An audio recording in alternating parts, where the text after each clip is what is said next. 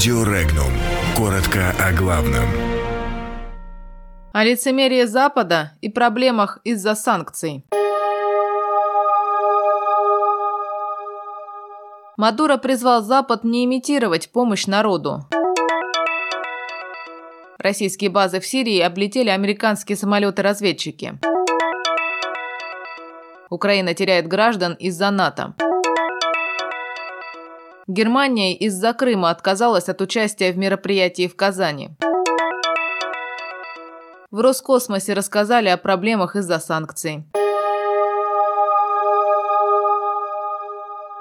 Лучшей помощью венесуэльцам от Запада было бы снятие санкций, а не обещание гуманитарной помощи, заявил президент Венесуэлы Николас Мадуро в Твиттере. Он подчеркнул, что сначала США блокируют работу ключевой для страны компании, а потом его западные союзники лицемерно предлагают гуманитарную помощь. От США Каракасу нужно не это, а прекращение блокирования счетов госкомпании и снятие санкций. Напомним, после самопровозглашения оппозиционера Хуана Гуайдо, исполняющим обязанности обязанности президента Венесуэлы и усилившимися в связи с этим беспорядками в стране, американский Минфин заблокировал счета госкомпании. Накануне германский министр иностранных дел Хайка Маас заявил, что Берлин намерен предоставить Венесуэле гуманитарную помощь.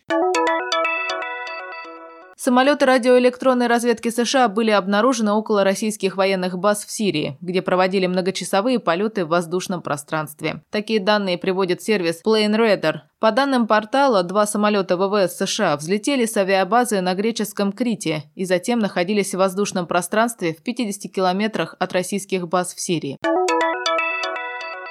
Украинцы массово покидают страну, потому что отвергают политику ее нынешних властей, заявила депутат Верховной Рады Наталья Королевская. Депутат отметила, что Украине не хватает престижа. Многие граждане разочарованы в стране, не уверены ни в завтрашнем дне, ни в самом государстве.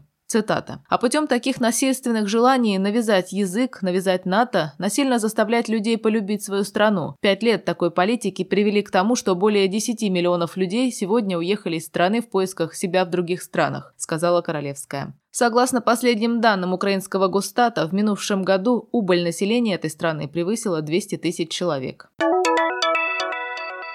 Немецкая делегация отказалась от участия в пятой встрече руководителей образовательных учреждений России и Германии в Казани. Поводом, по которому отказалась немецкая делегация, стало участие в конференции ректора Крымского федерального университета Андрея Фалалеева, за неделю до мероприятия МИД Германии и конференция вузов ФРГ потребовали запретить Фалалееву участвовать в форуме из-за непризнания Берлином принадлежности Крыма к России. Российские дипломаты подчеркнули, что в таком случае вина за срыв конференции в Казани ложится целиком и полностью на сторону ФРГ. В свою очередь Фалалеев заявил, что от участия не отказывается. Напротив, он заявил, что просто должен прилететь на форум.